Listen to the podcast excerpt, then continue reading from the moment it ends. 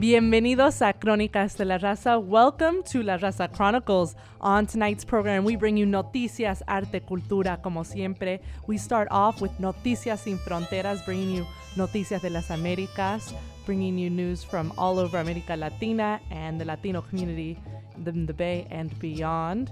We also share with you an interview with K P F A's own Andres Soto on what is happening right now in Richmond and a little bit more background and context into some of the work happening to make the Chevron Corporation accountable for its environmental impact on the community.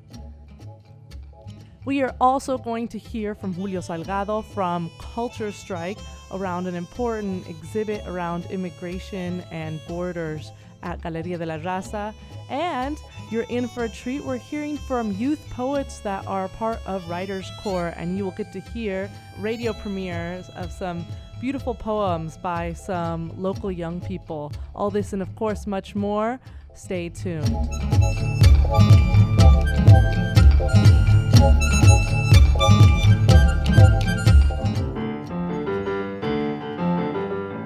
Buenas noches, this is Vilma V with Noticias Sin Fronteras, news headlines without borders, covering America Latina for the week ending August twenty-fourth. Brazil. The Brazilian Socialist Party has formally named internationally renowned environmentalist Maria Silva as its new presidential candidate following the death of Eduardo Campos in a plane crash earlier this month. Silva is widely seen as a leading challenger to current President Dilma Rousseff, who is seeking re-election as the Workers' Party candidate in the upcoming presidential election scheduled for October fifth. Silva stated, quote, "I will give the best I have in me," end quote. Congressman Beto Albuquerque was named the party's new vice presidential candidate. Colombia. For the first time in their fifty-year history of armed conflict, guerrilla leaders from the FARC and military officers from the Colombian Army met face-to-face in Havana, Cuba last Friday to continue their peace talks aimed at ending the region's longest-running civil war. Iván Márquez, the FARC's lead negotiator, stated, quote, "Now is the time for us to get rid of our uniforms," end quote. The Colombian government's lead negotiator, Humberto de la Calle, stated, quote, "We've entered a decisive moment in the process. There's a real possibility of ending the conflict," end quote. The talks have produced agreements on land reform, political participation, and curbing drug trafficking. Venezuela. Venezuela decided earlier this month to close its thirteen hundred mile border with Colombia between ten p.m. and five a.m. The closures apply to all ground, air, and river travel between the two countries. This is an effort to end the massive amounts of contraband, fuels, and basic food staples that end up being sold in Colombia after being subsidized by the government of Venezuela. Both the Venezuelan and Colombian governments agreed to the border closures. However, it appears that officials in Colombia were surprised at the speed of the closures. Venezuela is issuing special permits for those who need to cross the border at night because of work or study. Mexico. The government of Mexico, led by President Enrique Peña Nieto, announced last week the inauguration of a new five thousand member police unit known as a, quote, "gendarmerie." The new unit will be primarily tasked with combating economic crimes in business, farm, and industrial areas. The new force recruits are an average age of twenty-eight years old and have not served in any other police force. Mexico's National Statistics Institute estimate that in twenty twelve, economic crime in the form of extortion, kidnapping, and outright theft cost the country sixteen point five billion dollars. Peña Nieto stated that the new police force will, quote, "serve and protect Mexicans in areas where it is needed or where institutions are weak," end quote. Miguel Morguel, researcher at Mexico's Fundar think tank, stated, quote, "It is naive to think that just by creating a new force with people who haven't been in the police before, that things are going to change," end quote. Finally tonight, if you think that the Americas are shifting, you're right, at least when it comes to the ground beneath it. This past week, three major earthquakes were felt in the Americas. The Bay Area experienced a six point oh earthquake that was centered in the Napa Valley last Sunday morning. Chile was rocked by a six point four magnitude earthquake that was centered around its capital, Valparaiso, last Saturday. And a six point nine magnitude earthquake struck southern Peru Sunday evening, damaging various buildings, including a hospital. This has been a summary of some of the latest news headlines from America Latina. I'm Vilma V for Noticias Sin Fronteras and La Raza Chronicles. If you have a news item or feedback that you would like to share, email us at larazacronicles at k p f a dot org.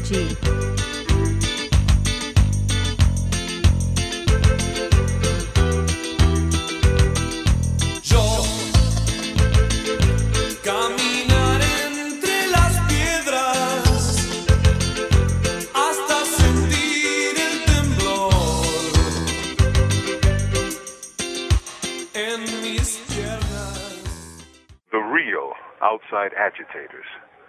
As the days and nights of angry resistance rage on in Ferguson, Missouri, the corporate media embarks on its newest campaign, the proposed banning of outside agitators. It is ironic in the extreme to hear black reporters and black cops and indeed black activists launch a verbal attack against outside agitators when, were it not for such protesters during the hottest days and nights of the civil rights movement, they would not exist. For the phrase outside agitators was born in the minds and mouths of white Southern segregationists who decried the arrival of white and black students from the North who worked to registered voters, found freedom schools, and joined the freedom riders on buses to break state segregation laws. Remember the Southern Christian Leadership Conference? That's Martin King's organization. When S C L C staged marches in Alabama, that state's governor, George Wallace, called S C L C, quote, professional agitators with pro-communist affiliations, unquote. Sound familiar? How close to outside agitators? The phrase begs the question, outside of what? The state? America? This country is called the United States of America, founded upon a constitution. Do all people have the right to protest? Or just certain residents? Is what happened to Mike Brown a local matter? Or is this really a national issue? It's not the job of media to police protests, pitting good demonstrators against bad ones. Their job is to report, period. Were it not for these protests, let us be frank, the media would have ignored this story. If the media was doing its job, reporting on the vicious state violence launched against young blacks the nation over, perhaps Mike Brown would be alive today. Let us look at the cops, almost ninety-eight percent of whom are outside and outsiders to Ferguson. They work there, they kill there, but they don't live there. They dwell in neighboring whiter counties and towns. Who are the real outside agitators? From Imprisoned Nation, this is Mumia Abu Jamal. These commentaries are recorded by Noel Hanrahan of Prison Radio.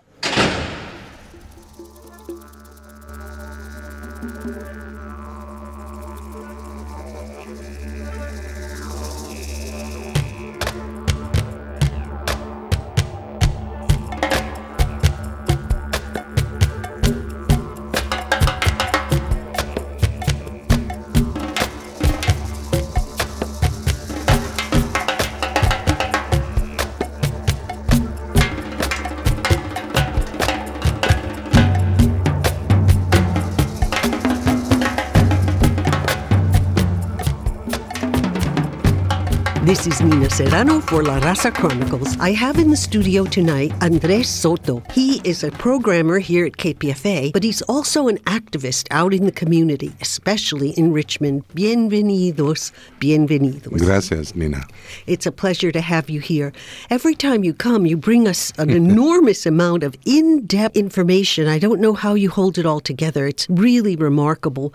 But could you begin by telling us where things are at right now between the community of Richmond and the situation with the oil company? Sure. A couple weeks ago, the City Council of Richmond chose not to accept the Planning Commission's recommendations, which were uh, modifying Chevron's proposal, but imposing four stringent conditions on a conditional use permit. The City Council, in exchange for ninety million dollars, watered it down. And uh, so right now, our organization, Communities for a Better Environment, and our allies, A P E N, Asian Pacific Environmental Network, are examining exploring our options on where we move forward on this, because we believe that there were violations of CEQA as well as the Brown Act in adopting the, the City Council resolution. But part of that coincided with the Our Power convening, which was a national conference held in Richmond of climate justice activists. One of it was sponsored by the Climate Justice Alliance. Well, let me backtrack a little. There is a conflict here, or what I'm hearing, between the City Council and the mayor, who I know, for example, to be so militant against the abuses of the oil company to the community of Richmond. So how did this come about? Well, it was a split vote on the council. Uh, the vote was five to two with the mayor, Gail McLaughlin, and Jovanka Beckles, a Panameña, who both are members of the Richmond Progressive Alliance, voting to abstain on the deal that was cut by the rest of the city council. Two of the council members are totally in the pocket of Chevron, uh, Nat Bates and Corky Bouzet, but there's three council members in the middle who essentially got money for some of their pet projects. First, you know, Chevron put thirty million dollars on the table, then sixty million dollars, and by the time the city council meeting came around, they had uh, ninety million dollars on the table, and that seemed to sway their vote. So this makes the upcoming election this November even more critical. Can you fill us in on what that's about? Sure. Chevron has been very dismayed at the way the people of Richmond have been voting over the last several elections, electing progressives who are willing to hold Chevron accountable to the community. And so this go around, they're having once again their candidate, Nat Bates, who's eighty-two years old and who's slept through most of the city council meeting uh, where this decision was being made. They're running him for mayor. And so the Richmond Progressive Alliance has a slate that we call Team Richmond. Our mayor, Gail McLaughlin, is termed out. And so she's going to run for city council now, along with uh, Jovanka Beckles, who's running for re-election, and then Eduardo Martinez, who's also an R P A member. And we're working in alliance, actually, with Tom Butt. Uh, our candidate, Mike Parker, bowed out because we didn't want to split the progressive vote. And uh, Tom Butt entered at the eleventh and a half hour. He's going to be working on behalf of our candidates. He tends to vote with us in general. Uh, but, you know, there's some times where he's like a very independent voice. He's not beholden to anybody. He's a local independent and architect. So that that's kind of the challenge we're facing. But they have one point five million dollars in the bank right now that they plan on spending in this local election. Is that the Bates campaign? That is Nat Bates. And then we don't know what other candidates are going to support. Uh, we do know that one of the candidates uh, for re-election actually is Corky Bouzet, who after running nine times and losing, finally got elected in two thousand eight. But since then, he's had a, a coterie of, of disruptors who have been making very racist and homophobic remarks at city council meetings, and he himself is very disruptive at the council meetings. And so apparently the polling shows that he was in real deep trouble. So then ra- rather than running for re-election for a four-year seat, he's actually challenging a vacancy appointment candidate, Jay Elmira, who works for Assembly Member Nancy Skinner, who's uh, got to run for a two-year seat because of the rules in Richmond. So that shows he's in, in a desperate strait. Uh, but, you know, they've plucked out a bunch of other folks. They usually try to make a long kind of uh, ballot of names to confuse folks, and uh, that's what they're doing again. Well, I think I'm a little confused now. Since a Parker has withdrawn from the election and he was the Progressive Alliance's candidate, who then will be running against Bates from the Progressive Alliance? Well, Richmond Progressive Alliance is going to work with Tom Butt, uh, who is going to challenge uh, Bates. Tom Butt is not a member of the Richmond Progressive Alliance, but has generally voted in alignment with the R P A candidates or the R P A members. So you were telling us something about this national conference, Our Power, that had t- taken place. Can you please fill us in on what that was about? Sure. The uh, Climate Justice Alliance is a group of environmental justice organizations that met a few years back at the U S Social Forum in Detroit and uh, created this national network of organizations. And they've had three different conferences, uh, one in Detroit and last year in Black Mesa Reservation in Arizona, and this year in, in Richmond. And there were four hundred thirty people who showed up from around the country and even internationals. We had people from the Philippines, Brazil, Mexico, and Ghana, as well as Canada and different parts of the U S from uh, all people dealing with the fossil fuel industry. So we had people from Kentucky dealing with coal. We had people, you know, once again, from Black Mesa who are dealing with coal. And then, of course, people from all around the country are dealing with oil down in the Gulf Coast, but also people dealing with fracking, uh, like up in North Dakota at the Bakken fields. And uh, we had a strong representation from local communities right now who are dealing with the development of this crude by rail, uh, where they're bringing in the fracked uh, oil as well as the tar sands. It was not just focusing on problems, it was also focusing on resiliency and our, our vision for the future. So part of your vision for the future seems to be this button that you've just given me that says,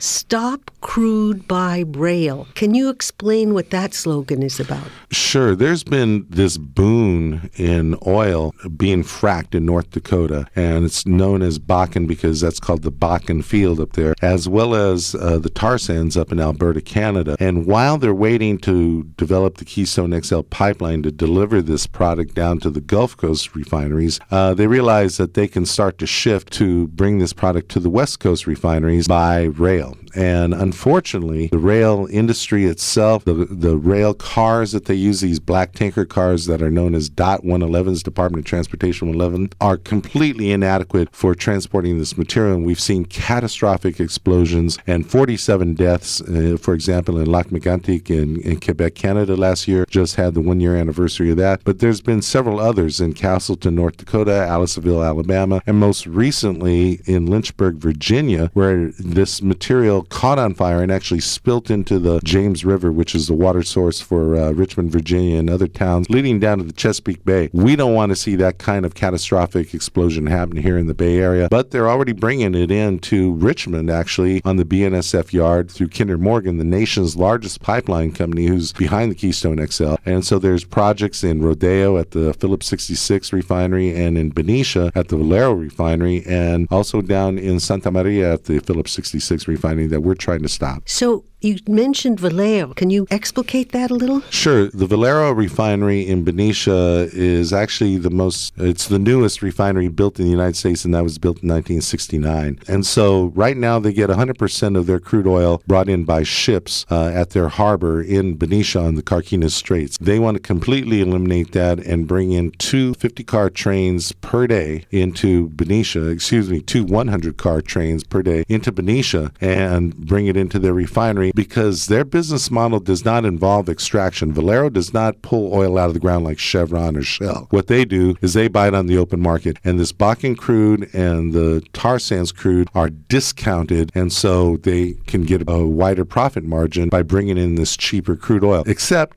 that is extremely volatile. They plan on blending these two, which is very unstable, and we predict that it'll lead to more corrosion and it'll lead to a greater risk in the refining operation, but more importantly, the risk of catastrophic explosion right on the waterways, whether it's the Carquinez Strait, the Sassoon Marsh, or even the bay itself. So this would also be coming in by rail, cars that you describe that are not fit for mm-hmm. containing this product? Yeah, and they're even claiming, uh, Valero's claiming that they will uh, use these modern, more modern cars that are called twelve thirty-twos, but we saw in Lynchburg, Virginia, that they are completely inadequate from preventing these kind of catastrophic explosions. And so contrary to their claims that this is a, a safer car, our, our understanding and our line is it may be safer, but they're not safe. And if there was a catastrophic explosion in, near the refinery there, uh, it would destroy the industrial park, which is the economic engine of Benicia, uh,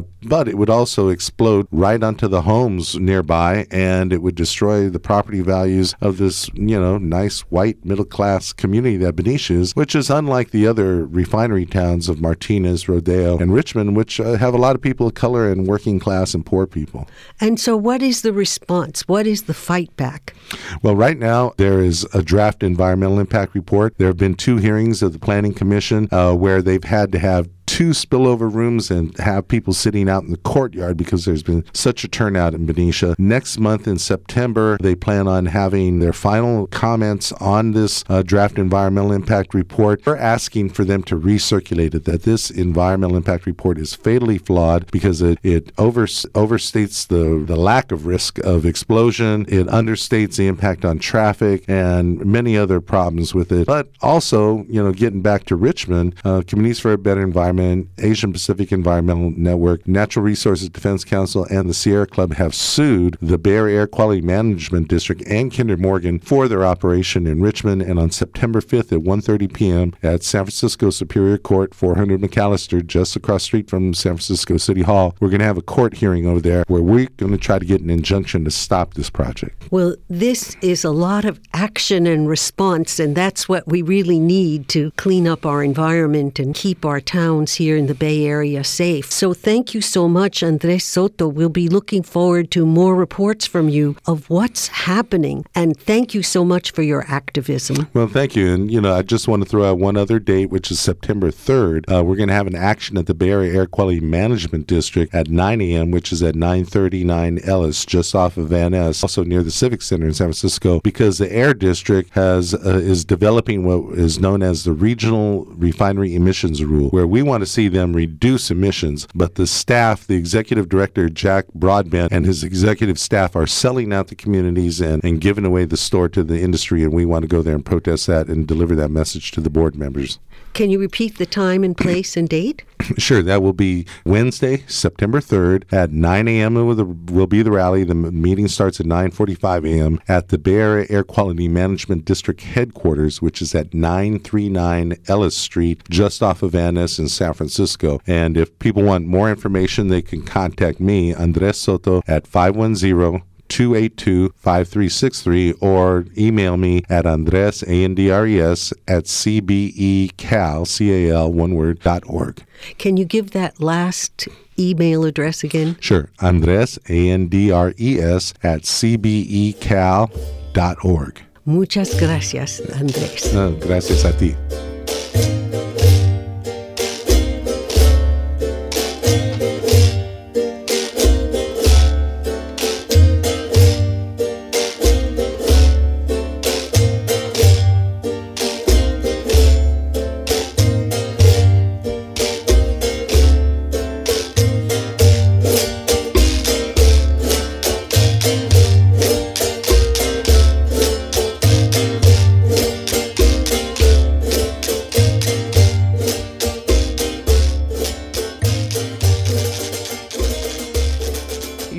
To La Raza Chronicles, Crónicas de la Raza. We have on the line with us artist and activist Julio Salgado. He's part of a really exciting show that is at Galeria de la Raza. It's called Carving Through Borders, and it connects a lot of important dots about struggle around pro-migrant messaging, and it touches on a lot of really important issues. Julio, thank you so much for joining us. No, thank you for having me. Thank you so much for also spreading the word about this, this show. We're, we're really excited to bring this show that, you know, a lot of amazing artists were part of, and to bring forward this pro-migrant art and really share with the community that is being affected mostly by, you know, all this anti-migrant law, you know, anti-migrant hate. And, you know, we just really, you know, wanted to, to make this show about that, about what's going on in our migrant communities. So, Julio, the pieces are really covering a huge range of themes. It's really hard to talk about art, but if you could talk about some of the themes that you think really come alive through these pieces, because there's some really large pieces, actually. There's things that, you know, really people can't help but be affected by. So what are some of the themes people will see covered if they get to Galeria de la Raza and see Carving Through Borders? It's interesting that you mentioned that, because we really wanted to complicate the narrative. You know, when, when we talk about immigration, people just sort of see two-dimensional stories. You know, they see people just moving to another country, but a lot of the times, you know, when you see news clips, you know, you don't see the reason behind it. You don't see the reasons why people are migrating to this country. You don't see the other, other communities that are being affected by the issue of immigration. One piece in particular, one of my favorite pieces, was by an artist. His name is Chucha Marquez, and he's actually from Davis. And his piece is about, you know, trans women in detention facilities.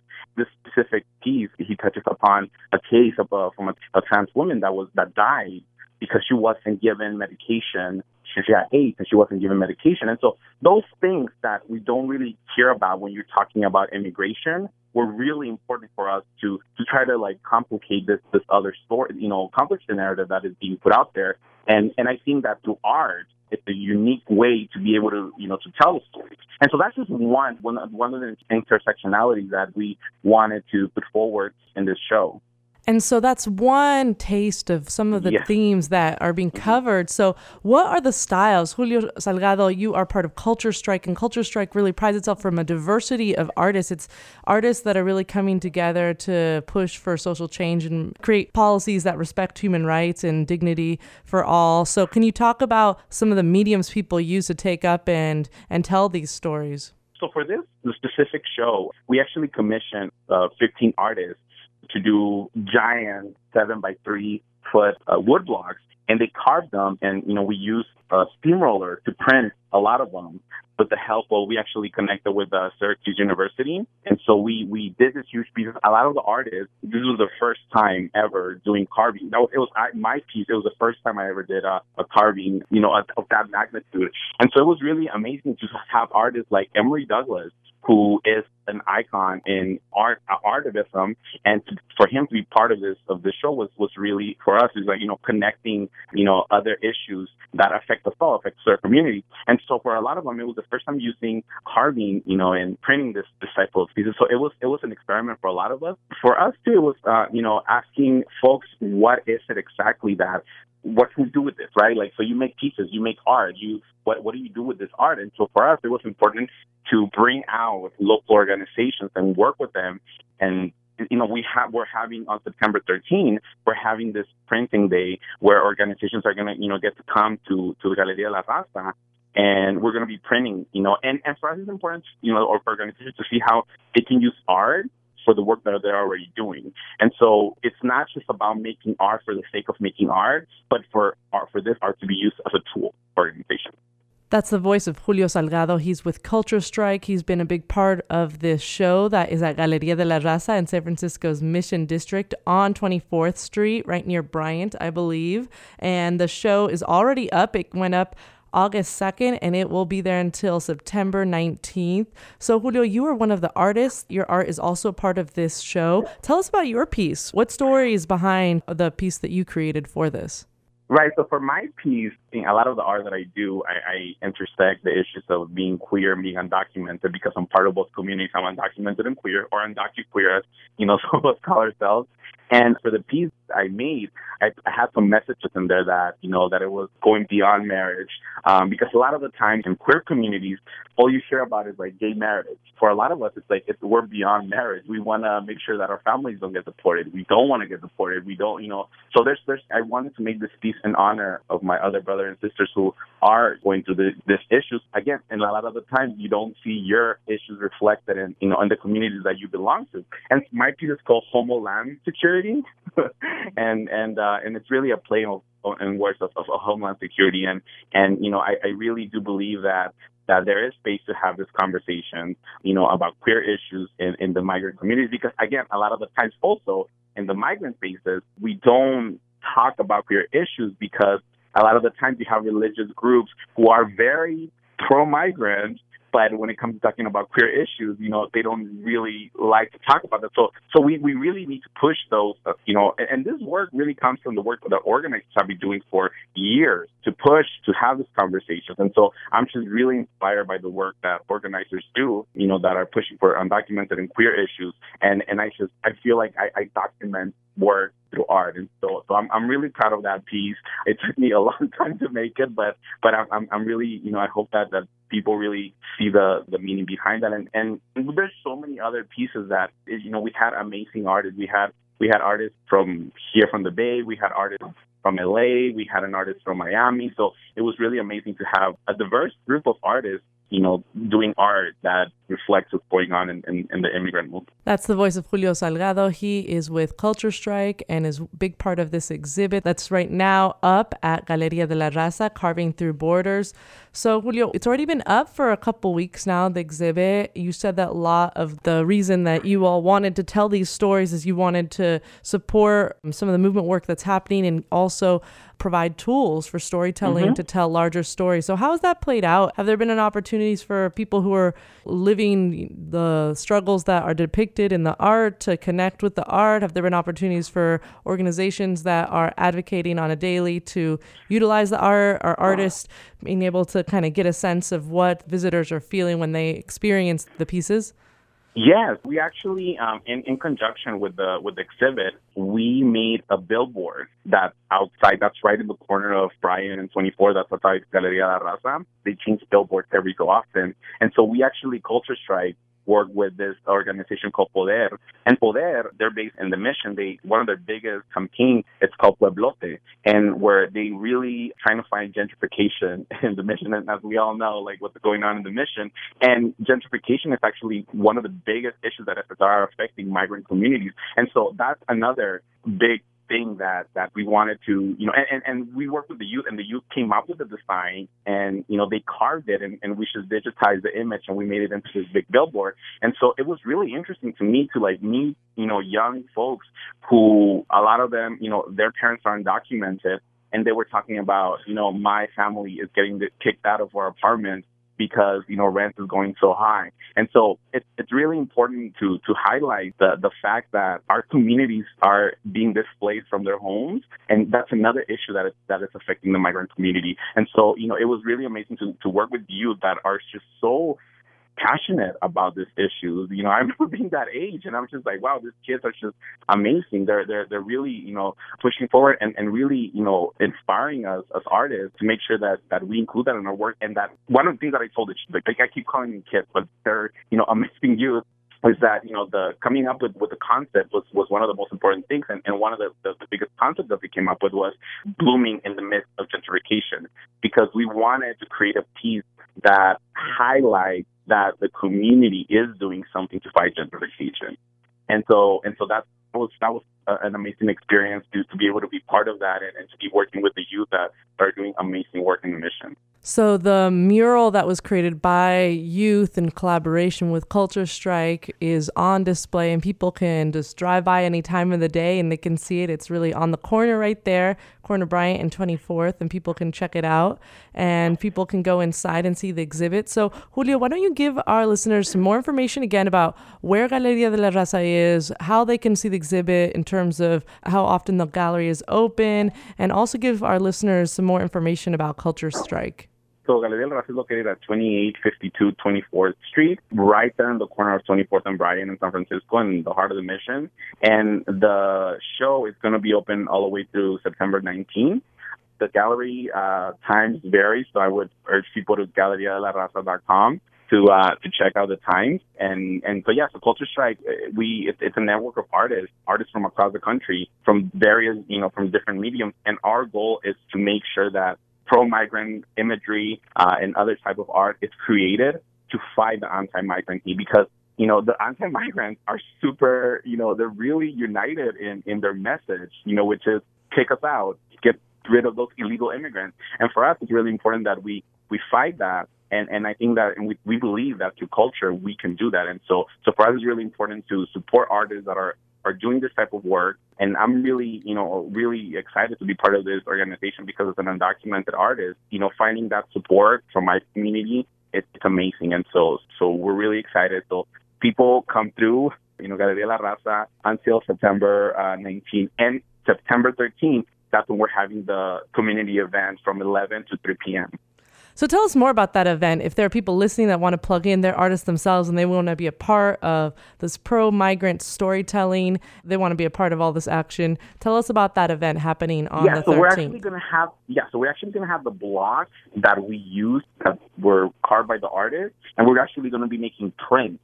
And so we're asking organizations to come out, and we're giving free prints to organizations. If you look us up on Facebook, on Culture Strike, the invite is coming up soon. But uh, we're asking organizations that want to be part of this, that want to, you know, come and, and get their prints to R S V P with us.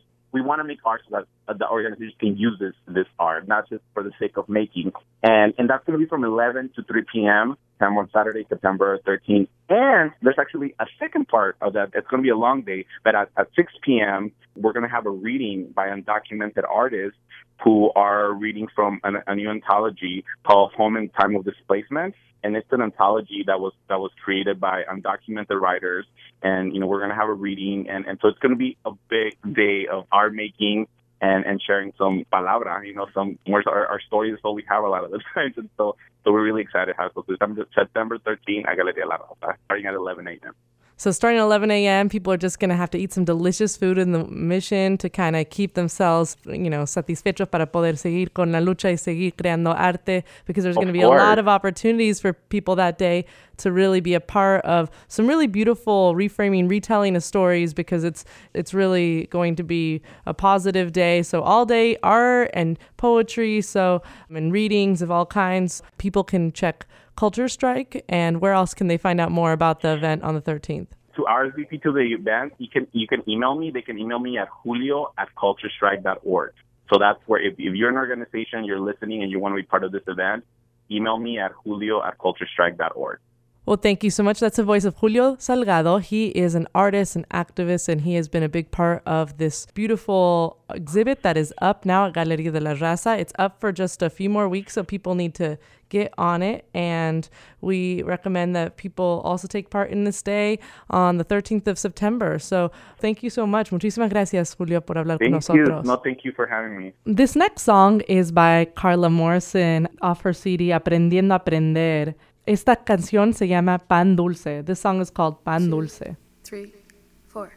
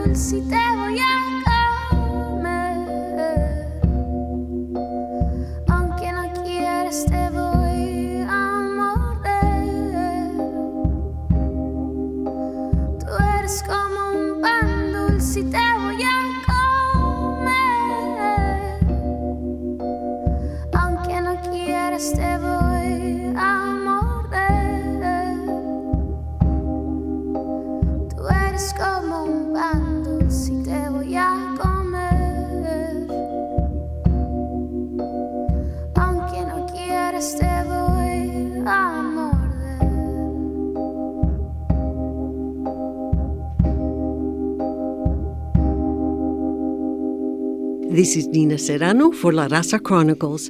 I'm very excited to have in the studio today Jack Hirschman, the former Poet Laureate of San Francisco, a member of the Revolutionary Poets Brigade, the author of over fifty books of poetry, an editor, a translator, and he's here today to tell us about the event he's having tomorrow. Yes, tomorrow there will be an event at the Emerald Tablet at seven o'clock. The Emerald Tablet is in North Beach on Fresno Alley, right across the way from the Cafe Trieste, and right in the alley where the saloon is, seven o'clock. And there will be readers from many different countries.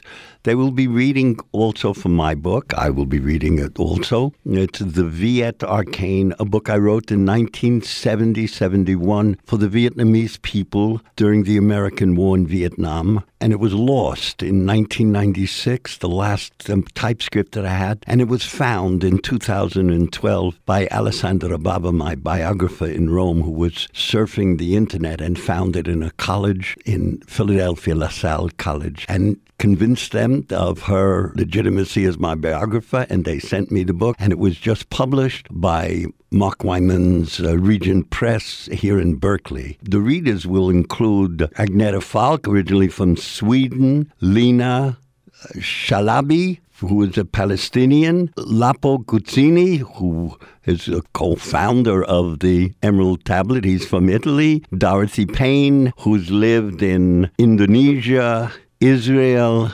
and Jamaica, and Jami Proctor Shu, who was just back from Beijing, China. So th- they are among those who will be reading the, from the work. My work is in thirty-six sections, each section a part of the city of Hanoi. I'm going to read here, just as an announcement for tomorrow's events. This is tomorrow, Wednesday, at seven o'clock. I'm going to read the prologue to the Viet Arcane. I should say, this prologue mentions seventeen years. This was written to my first wife, Ruth Seymour, who actually worked for K P F K for many years down in Los Angeles. But ironically enough, this is about the same time that my second wife and I have been together, Agneta Falk. We were married seventeen years ago today. I write this in the manner of our friendship, the first moment we met. How could we know our hands would find the party of this love and that a people would uh, bind us to the whole world so completely? Even then, though we didn't know it, space was preparing this deepest tree. In the book on Kabbalah, I can see the ten sefirot forming the tree of life, but the one it ultimately derives from, the tall tree with the children burning in it, I look at with other, another eye. What can one make to gift what prince, what virgin, when these fields are strewn with hymens? I pick up a dead infant in a poem and carry him to the next village, out of the path of the bombardment. He lives in the arms of my free verse. I recognize him, a burned Jesus Christ of three years, our abortion.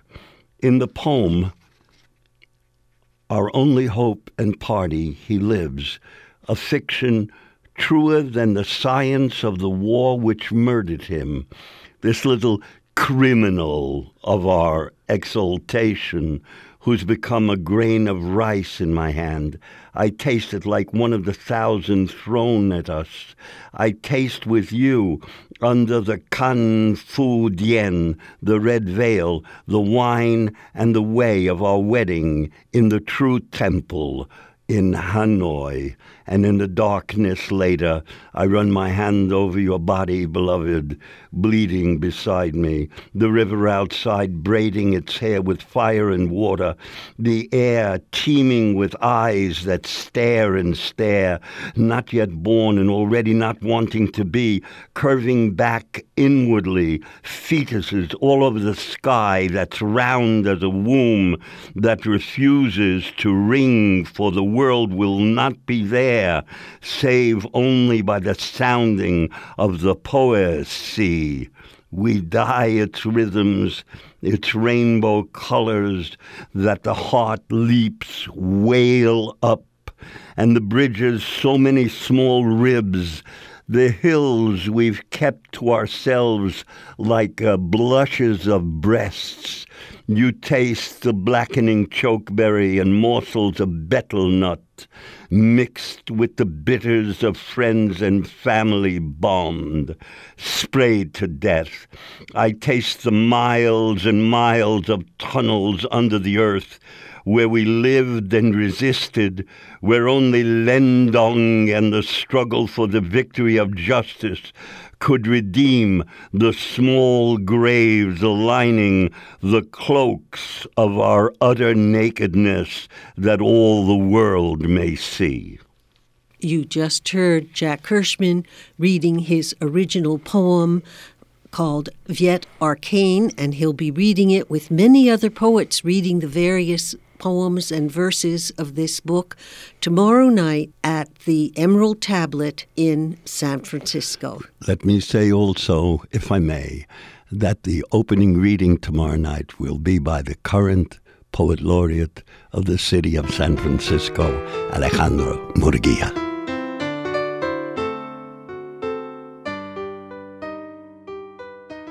We're now going to play a song by Mono Blanco, the Afro-Mexican Son Jarocho group that was here last weekend at La Peña. And if folks are obsessed with Son Jarocho, as we know many, many of our listeners are, you can actually have the opportunity to take a class.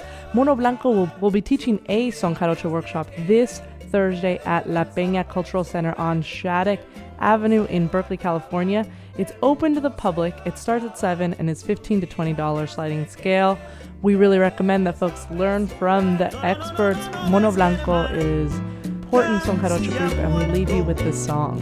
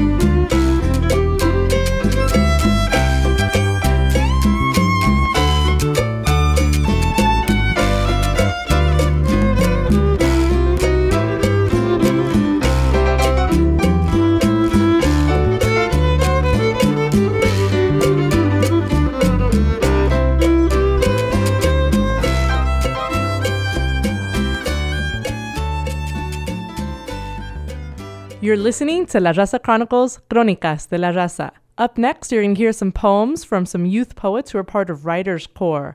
For more information about WritersCorps and how to participate, parents, students, and school representatives can contact WritersCorps at, at writers corps dot org, which is W R I T E R S C O R P S dot O R G, or facebook.com slash WritersCorps.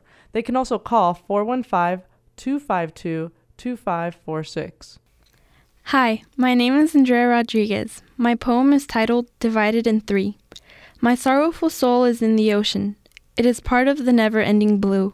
The land swallows fractions of me. My heart is in the land. It sways with the lifeless branches. The beat is not always in unison with the sky. My head is in the dark sky. My eyes are the dimly lit stars, and my brain is a useless moon. Hi, my name is Anna Gray. I'm fourteen years old, and I'm going to be a freshman in high school. I'm with WritersCorps. My poem's name is That Empty Feeling. I stomped around the soft snow with my charcoal-colored boots, waiting for the bus. The cool air wrapped around me. I tied my scarf. After a few minutes of waiting, I turned around to ask my friend what time it was, but no one was there. I felt myself turn red and felt slightly nauseous. I looked directly above me, seeing tall, sad-looking trees moving swiftly around the sun's glare. I felt dizzy and sat down. It seemed like hours before I realized the horrible truth that crept up behind me. No, I thought, this cannot be happening. I had forgotten to call my mother.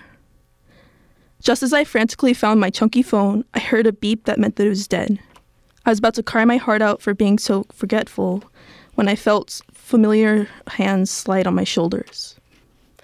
My name is Cecilia, I'm thirteen, and I'm here with WritersCorps. And the title of my poem is called Home. To me, my home is where I am safe. It's who I'm with and it makes me feel okay. Like when I am with my family. I wouldn't roam anywhere else because here I stay in my home. Home is like a warm soup of life. But home is the can the soup belongs in, too. My home is not physically there because it's in my heart. Anywhere I feel great, the park, the store, or the library is where I call home. Home is where I belong. It's not rainy or cloudy, but sunny and beautiful. Somewhere where you can hear the beautiful chirping of birds. Home is the city I'm from. Home is where my heart is. But most importantly, home is where I am. Hi, my name is Eloisa. I'm starting ninth grade and I'm with WritersCorps. When I was a kid, I was pretty dumb. It was in kindergarten during nap time. I woke up with the biggest urge to pee. I got up and approached my teacher. C- can I go pee? I asked, jumping slightly. No. My teacher pointed at my ghetto bed. I made a slight whimpering sound. I was desperate for some sweet relief. I looked around for a place to pee. With no luck, I walked to the middle of the room. I looked around, making sure no one would notice. After all, everyone was sleeping. I got into a squatting position, like I was sitting on an imaginary toilet. No, I needed to pee, and fast. I didn't even take off my pants. Hopefully, my teacher learned her lesson. Always let me use the bathroom. I had to use her daughter's pants, and they were really loose. It felt weird. My name is Jenna Liu, and I'm fourteen. This year, I'm going to be a freshman at Lowell High School. I'm with WritersCorps. My poem is called Stereotypes. I'm tall, so I must be on the basketball team. I'm quiet, so I must be antisocial. I'm serious, so I must not take jokes well. I play piano, so I must be graceful. I play sports, so I must be skinny. I'm Asian, so I must have perfect grades and neat handwriting. You're stereotypical. So you must think all of those things are true. Hi, my name is Wilson Chan, and I'm with WritersCorps. I am going to be a freshman this year at Lowell High. The title of my poem is If I Was a Leader. If I was a leader, I would respect everyone. I would respect my people with all my heart.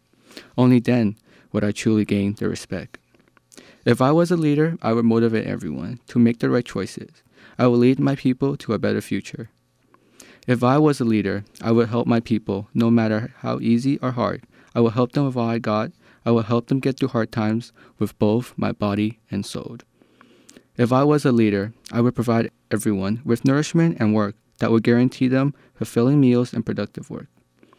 If I was a leader, I would provide all my people with love that would give them joy and positive energy to continue their wonderful lives.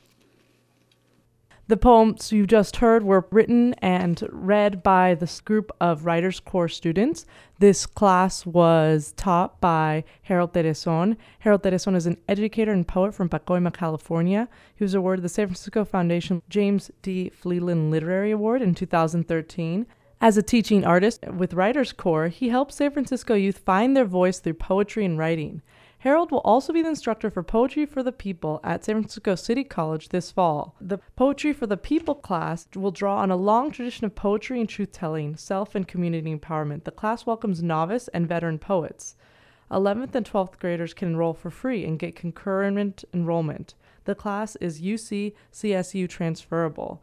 Folks can visit w w w dot c c s f dot e d u to enroll. And so we welcome everyone to check out all of San Francisco City College's catalog as they are currently enrolling and have wonderful classes. They have something to offer everyone. We're going to play another song off Bang Dada's latest C D, Mucho Poco, and this song is called Tierra, featuring Hector Guerra. Poco a poco te he extrañado, al final todo ha cambiado, pa' mi tierra con amor, amor, amor, amor, amor. Echo de menos mi tierra, mi casa y mi familia, y toda su alegría. Echo de menos su fiesta, mi homie, a mi primo, y también a mi prima. Te extraño y no te conocí, tu cultura nunca la viví. Aún así yo quiero sentir el latido de tu corazón. La tierra es la tierra y la sangre es la sangre. La tierra es la tierra y unidos vamos pa'lante.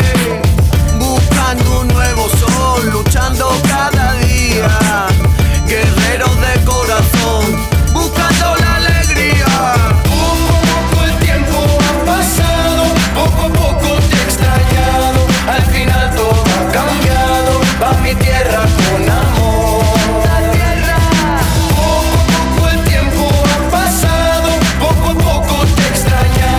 Al final todo ha cambiado, pa' mi tierra con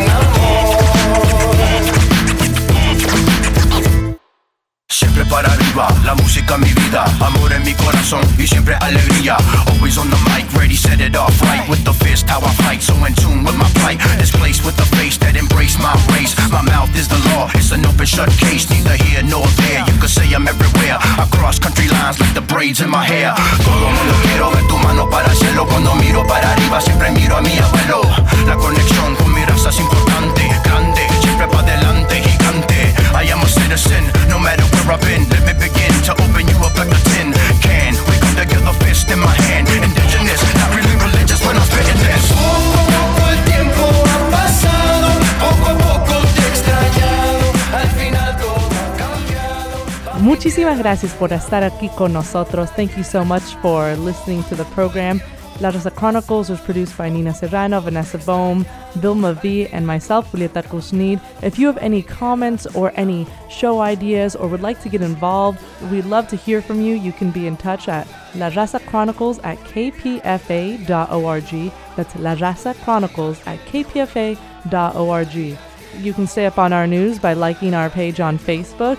You can also listen to past shows and listen to our archives at our SoundCloud page at soundcloud.com slash La Raza Chronicles. Muchísimas gracias y buenas noches.